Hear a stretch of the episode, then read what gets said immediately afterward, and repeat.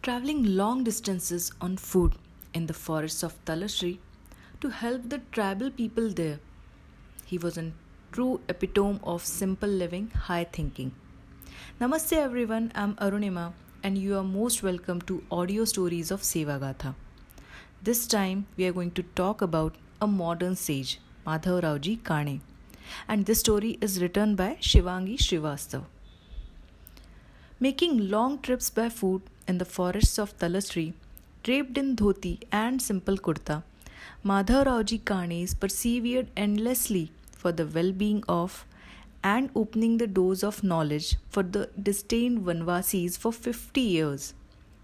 No season, including bitter winter, scorching summer, or the flooding monsoon, ever stopped Madhav Raoji from meeting his single pointed aim of uplifting Vanvasis of this tribal belt. This article brings forth to this generation an unforgettable story of seva and devotion.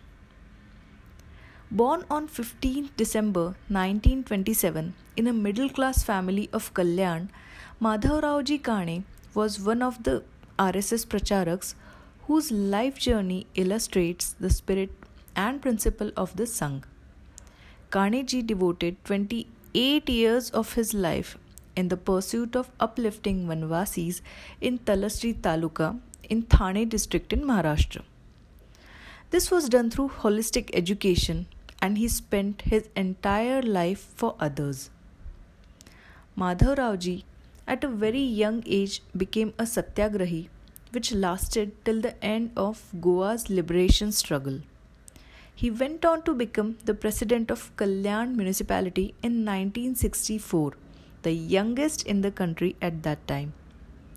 His tenure at Kalyan municipality was considered highly successful at the call of his mentor, Damu Anna Tokekarji, who was Vibhag Pracharak at Kalyan during that period, this modern Karma Yogi gave up his shining career in politics and turned towards the ravines of Talasri to serve the forest dwellers.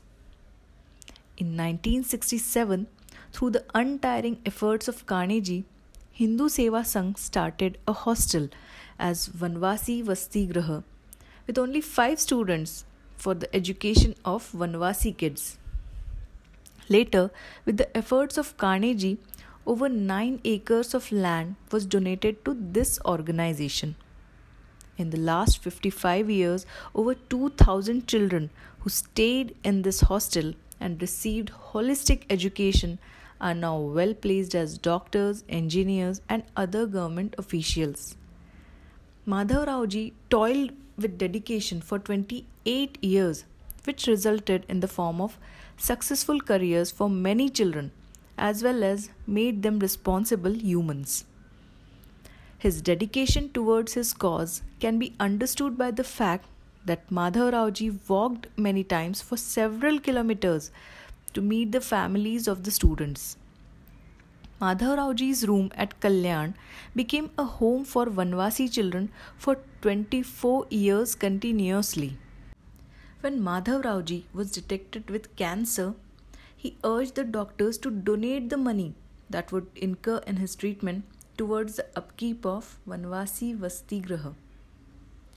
Appaji Joshi, third year trained Swayam Sevak of the Sangh, who co managed the students with Madhav Raoji, says that Madhav Raoji was a sage of the modern times who always slept on khatiyas, lived in huts, and traveled on foot. Through his efforts, Naxalism in Talasri, Dahanu, and Palghar was completely eradicated. The Dattopant Thengarji's expression aptly summarizes his life.